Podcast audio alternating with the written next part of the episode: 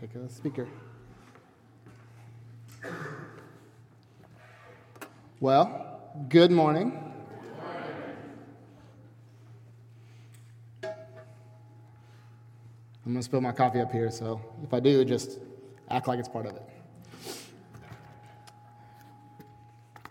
Well, good morning. My name is Dillon Bennett. If we haven't met, I'm the pastoral intern here. That just means pastor in training.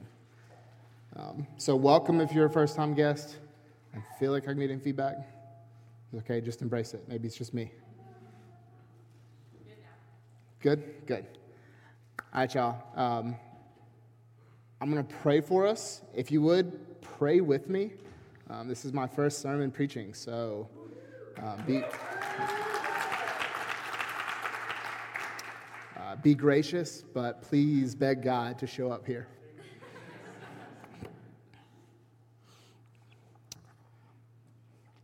Father God, we ask you to come, to come be in our church, to be with your body, to be with your children. God, as we read the word and it exposes wounds, be gentle with us as your gospel patches them back together. Your word is good. You were faithful. Work in our hearts. Pour out your spirit here. God, let my words not get in the way of your word. Your word changes lives. Your word restores and builds. God, do that here. Be with us. Be with me. Let me get out of the way. God, I love you. I praise you. Amen. All right. So today, we're going to do a nice, easy topic, and we're going to talk about shame. So uh, be ready. Um, now, today the title is Shame and Restored Identity. Um, so, I want to tell you a story that happened to me this week. I was on the way to pick up my kids from summer camp, windows down, radio going. I pulled up to a red light. When I glance over the person beside me, um, she was mining for green gold, knuckles deep in her nose. It wasn't a big deal until she turned and made eye contact. You could see the horror flush over her face that she had just been caught, exposed in an act. It brought shame on her. It wasn't that big of a deal, but she eased up as far as she could to the car in front of her. She had no interest in looking at me ever again. I imagine we've had moments like that where we feel exposed where shame creeps in. But it's important to understand shame is based on what you think, not necessarily what is true. Your experience in shame is subjective. What causes shame for one person may not cause shame for another. Shame is defined as a painful feeling or belief in one's basic defectiveness as a human being, which leads to fear of being unworthy of love and belonging. There's two types of shames we're going to talk about today legitimate shame and illegitimate shame. Legitimate shame is experienced when you do something wrong. Another word would be guilt. If you come into my house and you make a mess, you might feel guilty and say, I'm sorry, I made a mess. That's legitimate shame. Illegitimate shame is an identity issue that attacks our being. If you come in my house and make a mess, illegitimate says, illegitimate shame says, I'm sorry, I am a mess. Do you hear the difference? Today we're going to explore shame more in the story of David and Mephibosheth. I'm trying not to butcher that name. Bear with me. You can say it with me if it helps. Um, we'll be in 2 Samuel 9. If you have a Bible or a phone, please pull it out. I'll give you a minute to find it. Um, Old Testament.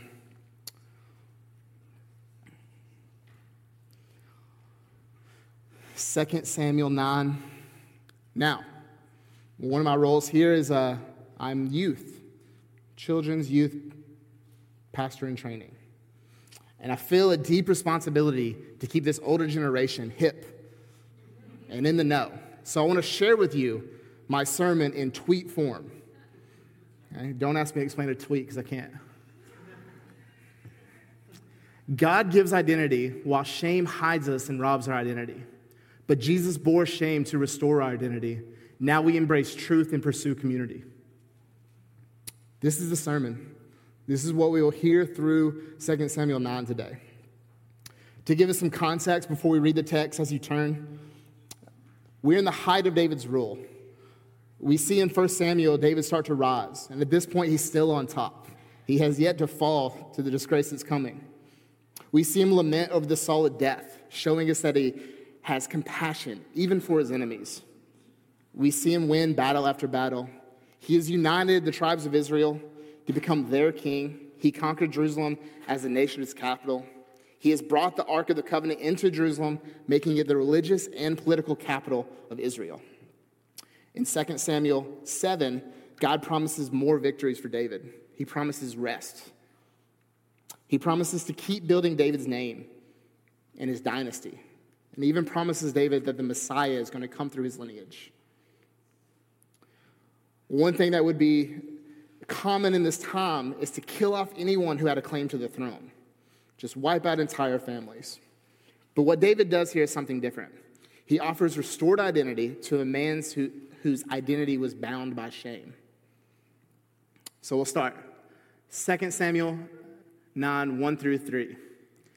And David said, Is there anyone left in the house of Saul that I may show kindness for Jonathan's sake?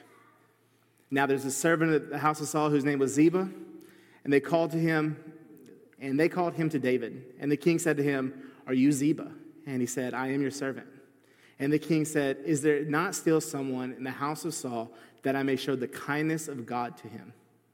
Ziba said to the king, There is the son of Jonathan. He is crippled in his feet.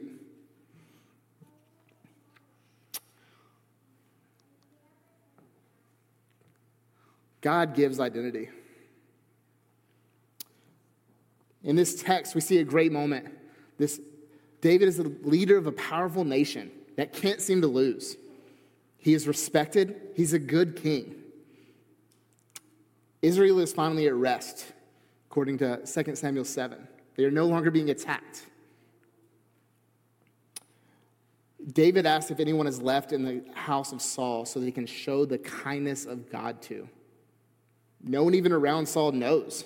So they call in Ziba, a servant of Saul. He's the one been taking care of Saul's land. Ziba points us to Jonathan's son, who is lame in both feet. This is not the first time we mention or we hear of him. He's mentioned in 2 Samuel 4 4. Jonathan, the son of Saul, who had a son, had a son who was crippled in his feet. He was five years old when he heard the news about Saul and Jonathan. That was, they had just died. When the news came down he, from Jezreel, the nurse took him up and fled. As she fled in her haste, he fell and became lame. His name was Mephibosheth.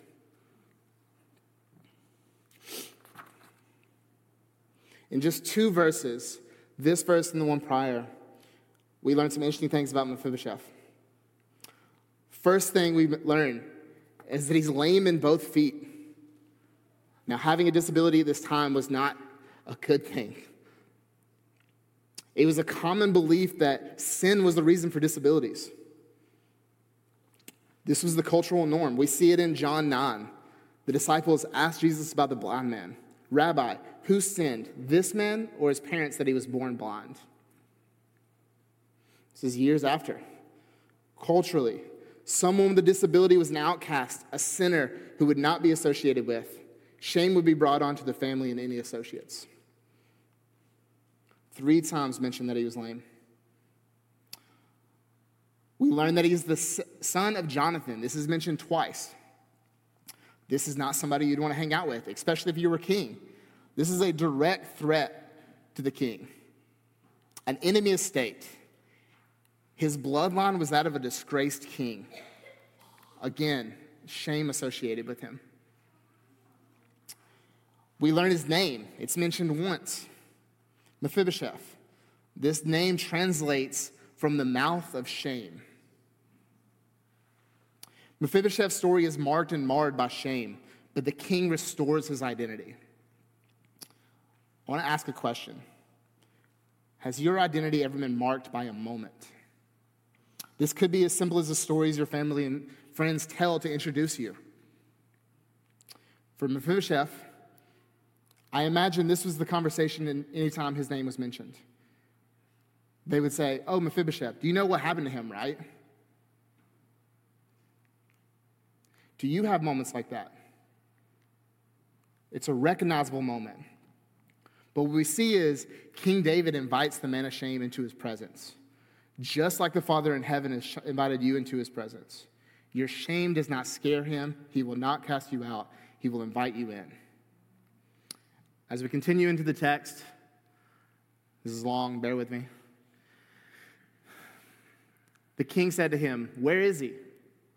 Ziba said to the king, He is in the house of Machir, the son of Ammiel at Lodabar. Then King David sent and brought him to the house of Machir, brought him from the house of Machir, in the son of Ammiel at Lodabar. And Mephibosheth, the son of Jonathan, the son of Saul, came to David and fell on his face and paid homage. And David said, Mephibosheth. And he answered, Behold, I am your servant. David said to him, Do not fear, for I will show you kindness for the sake of your father Jonathan and I will restore all the land of Saul, your father, and you shall eat at my table always. And he paid homage and said, What is your servant that you would show regard for a dead dog such as I? The king called to Ziba, Saul's servant, and said to him, All that belongs to Saul and to his house I give to your master's grandson, and all of your sons, you and your sons, and your servants shall till the land for him, and shall bring in the produce, that your master's grandson may have bread to eat. But Mephibosheth, your master's grandson, shall eat at my table. Now Ziba had fifteen sons and twelve servants, and Ziba said to the king, According all that my lord commands his servant, so will your servant do. So Mephibosheth ate at David's table like one of the king's sons. And Mephibosheth had a young son whose name was Micah. And all who lived in Ziba's house became Mephibosheth's servants. So Mephibosheth lived in Jerusalem, for he ate at the, always at the king's table. Now he was lame in both feet.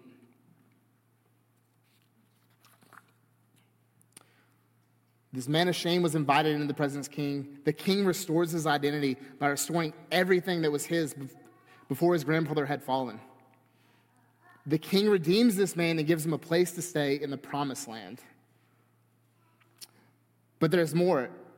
Not only will his shame be cast away and his identity restored, he's also been given a seat at the king's table. He will be a son of the king. Brothers and sisters in Christ, this too is your story. We have a disgraced royal bloodline as descendants of Adam. His fall sent us all away from the garden, the place God intended for us to dwell. He intended to be there with us. Because of Christ, you have been redeemed and given a place in that in the promised land. But even more, we have been adopted as children, and we now have a place at the table. We receive far more than we can imagine. Our King, our God, is not scared of your shame. He has invited you to come be with Him and restored your identity. The truth is, God is the one who determines identity. We are the Imago Dei, made in the image of God. God gives you your identity as image bearer. So God gives identity, but we have a problem. Shame hides us and robs identity. Mephibosheth was hiding out in a place called Lodabar. Lodabar translates to a place with no pasture. His shame kept him in a desert land. Now compare that to the promised land, the land of milk and flowing honey, a spacious land, a good land. But he stayed in the desert. I want to put ourselves in Mephibosheth's place. He was hiding out because he was scared for his life, but I imagine he just wanted to be left alone. Because of his grandfather was rejected by God, he carried the shameful actions of Saul with him. He had shame in his physical condition. If I were Mephibosheth, I would have feeling of exposure, feelings of being unacceptable, and I would want to hide to preserve my life and to stop the looks of others. I think this is a natural human reaction. In the story of Adam and Eve, once they sinned, what did they do? They hid. Genesis 3 7 and 8 says, Then the eyes of both were opened, and they knew they were naked, and they sewed fig leaves together and made themselves loincloths. And they heard the sound of the Lord God walking in the garden in the cool of the day, and the man said to it, and the man and his wife hid themselves in the presence of the Lord among the trees of the garden. When Adam and Eve, when Adam and Eve chose to disobey, they felt legitimate shame. I made a mess. They went against their Creator's loving, protective plan. The legitimate shame gave Adam and Eve an opportunity to feel conviction over their sin, to repent and turn back to God. But they didn't do this. Instead, they responded with a feeling of exposure by hiding from God, covering themselves with fig leaves. We all have moments of illegitimate, sorry, we all have moments of legitimate shame for wrongful acts. But what about the legitimate shame? Illegitimate shame. Adam and Eve disobeyed God, and instead of coming to Him, they felt illegitimate shame about their nakedness. The parts of them God uniquely designed together to provide pleasure, intimacy, and life. Adam and Eve's shame shifted from legitimate to illegitimate when their response moved from, I made a mess, to, I am a mess. Their response to God was not, I made a mistake. Instead, they covered themselves because they were the mistake. Illegitimate shame is a powerful feeling of one's basic defectiveness, powerful feeling or belief in one's basic defectiveness as a human being, which leads to the fear of being unworthy of love and belonging. Now, shame is experienced differently between men and women. For women, shame usually comes in this unattainable, conflicting expectations of who you are supposed to be. When are you going to get married? When are you going to have kids? Should you go to work? Should you be a stay at home mom? The list goes on. For men, it's a little bit more simplistic. You might even be able to answer. For men, shame comes from do not be perceived as weak. I can do it myself. I don't need help. Show no weakness. For me, I felt this when I went away to college. A family member told me I would never make it. I would be back home in two weeks, I mean, in two months, and I might not have seen it until my graduation day. But I did not celebrate the fact that I was a college graduate. I celebrated the fact that I proved him wrong. The trajectory of my life changed because I was avoiding the shame my uncle of being right. If he was right, then what? Has your life been built on a moment like that? If you were attempted, if you attempted, if you were tempted to escape that moment, it wouldn't be long before you heard the voices saying, never good enough. And if you happen to press on past that, you might hear things like, Who do you think you are? There are three things that feed into shame secrecy, silence, and judgment. Secrecy. Lies and secrets are like cancer to the soul, they eat away us. Secrecy keeps pain hidden. We lie to ourselves. Silence. Tell no one. Everyone is doing better than me. It would be too humiliating to let them know the truth. Judgment. Something is wrong with me. I cannot live up to expectations, and I do not deserve good things. Even now, I can hear the voices in my head saying the things I struggle with aren't a big deal. Just hide them, be silent, keep the secrets. I can figure it out. But all secrets held in silence are bound in shame. I imagine Mephibosheth felt this shame. He was marked by shame at the age of five. He ran away to a barren land for 15 plus years and made his home there. He lived there, he had a family there, living in a secret place, silence and safety, lies telling him he deserves to be in Lodabar. If anyone were to find him, what would happen? It's safe here. Shame hides you and robs your identity. But there's good news Jesus bore shame to restore your identity. Jesus stepped down from eternal glory to dress himself in humanity. He lived a life with no shame. He had friends, reputation, reputation, decency, comfort, dignity. Shame stripping away every earthly support that Jesus had. His friends gave way to shaming abandonment. His reputation gave way to shaming mockery. His decency gave way to shaming nakedness. His comfort gave way to shaming torture. His glorious dignity gave way to the utter, utterly undignified, degrading reflexes of grunting and groaning and screeching. Hebrews 12 says that Jesus despised shame, but he looked to the joy of enduring the cross and now he sits at the right hand of the Father. Jesus did this with you in mine, church. Your sin and shame were crucified with Jesus, put to death so you may live. I believe we can see ourselves closely in Mephibosheth if we look. I want to retell the story with a little personal touch. The Lord is looking to restore a descendant of Adam. One of the Lord's servants says there is a shamed and broken man. He is infected with a disease, hatah. It's terminal. His shame has kept him in a hidden in the his shame has kept him hidden in a God-forsaken place. The Lord tells his servant to go and get this man and bring him to me. As the man approaches the kingdom, his fear is piling up. He knows he's not worthy to be anywhere near the Lord. As he enters the throne room, he uses all of his strength to throw his sin ridden body down on the floor, knowing that he's about to be executed. But the Lord calls him by name, says, Do not fear, for I will show you kindness for the sake of Jesus. It is because of him that every promise that was given to your ancestors is now yours.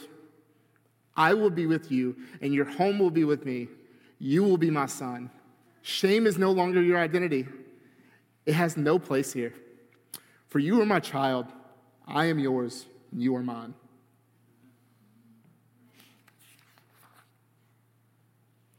Jesus bore shame to restore identity.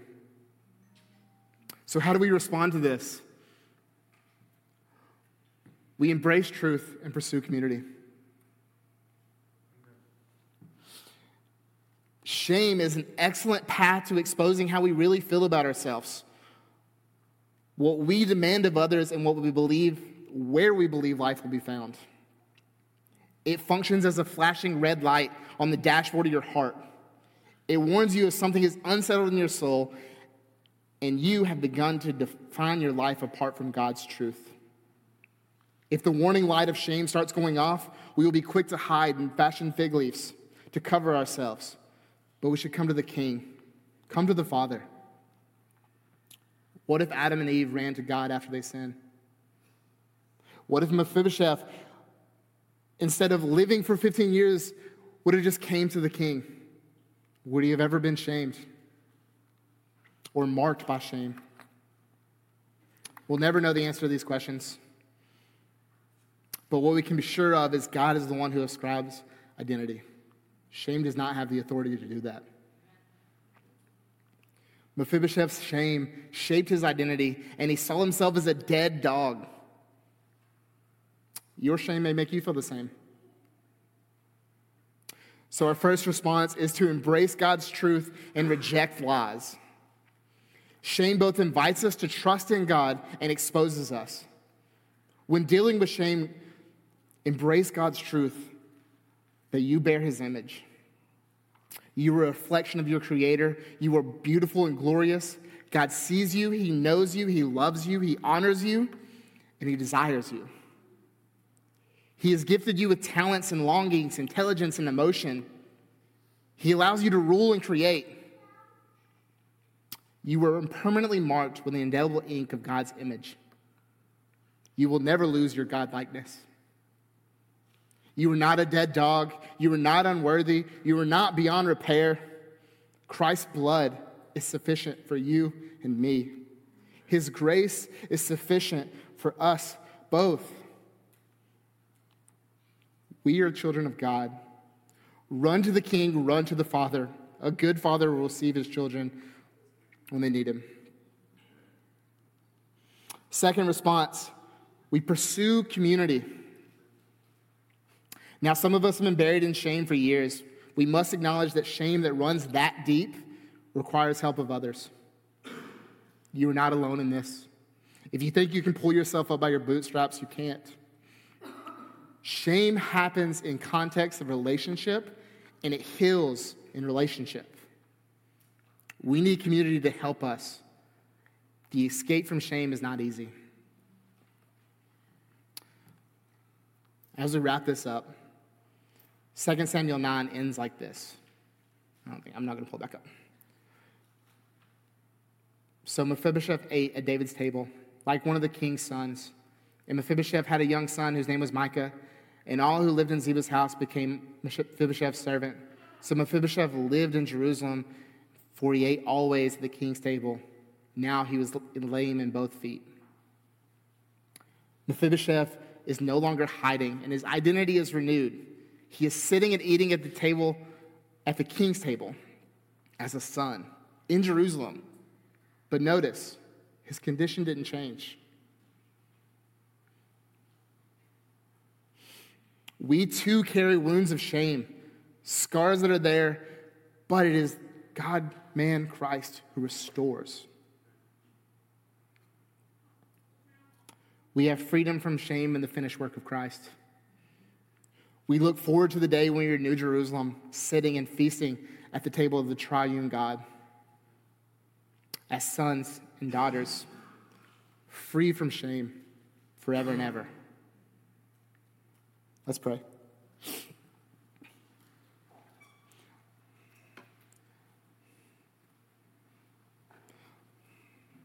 Father, we praise you for your word. We praise you for your power your ability to, to give us a new identity, a restored identity of how you designed us. Praise Christ for the gospel, for the dying sacrifice, the atoning work of Jesus on the cross did far more than we could imagine. It knocked shame away And we get to say we're children of you. So, God, let us embrace that. Let us run to you when we fell and shame creeps in. Your invitation stands. There's room at your table. Your grace is sufficient. Christ's blood is sufficient. Pour over us, wash over us. God, be with us. If any wounds were exposed today, be gentle as you patch them back up. But God, please be the one to patch them back up. Don't let us do it ourselves. Let us embrace truth and pursue community. God, we love you. We praise you. We ask you to be with us. And all this we pray in Jesus' name. Amen. Amen.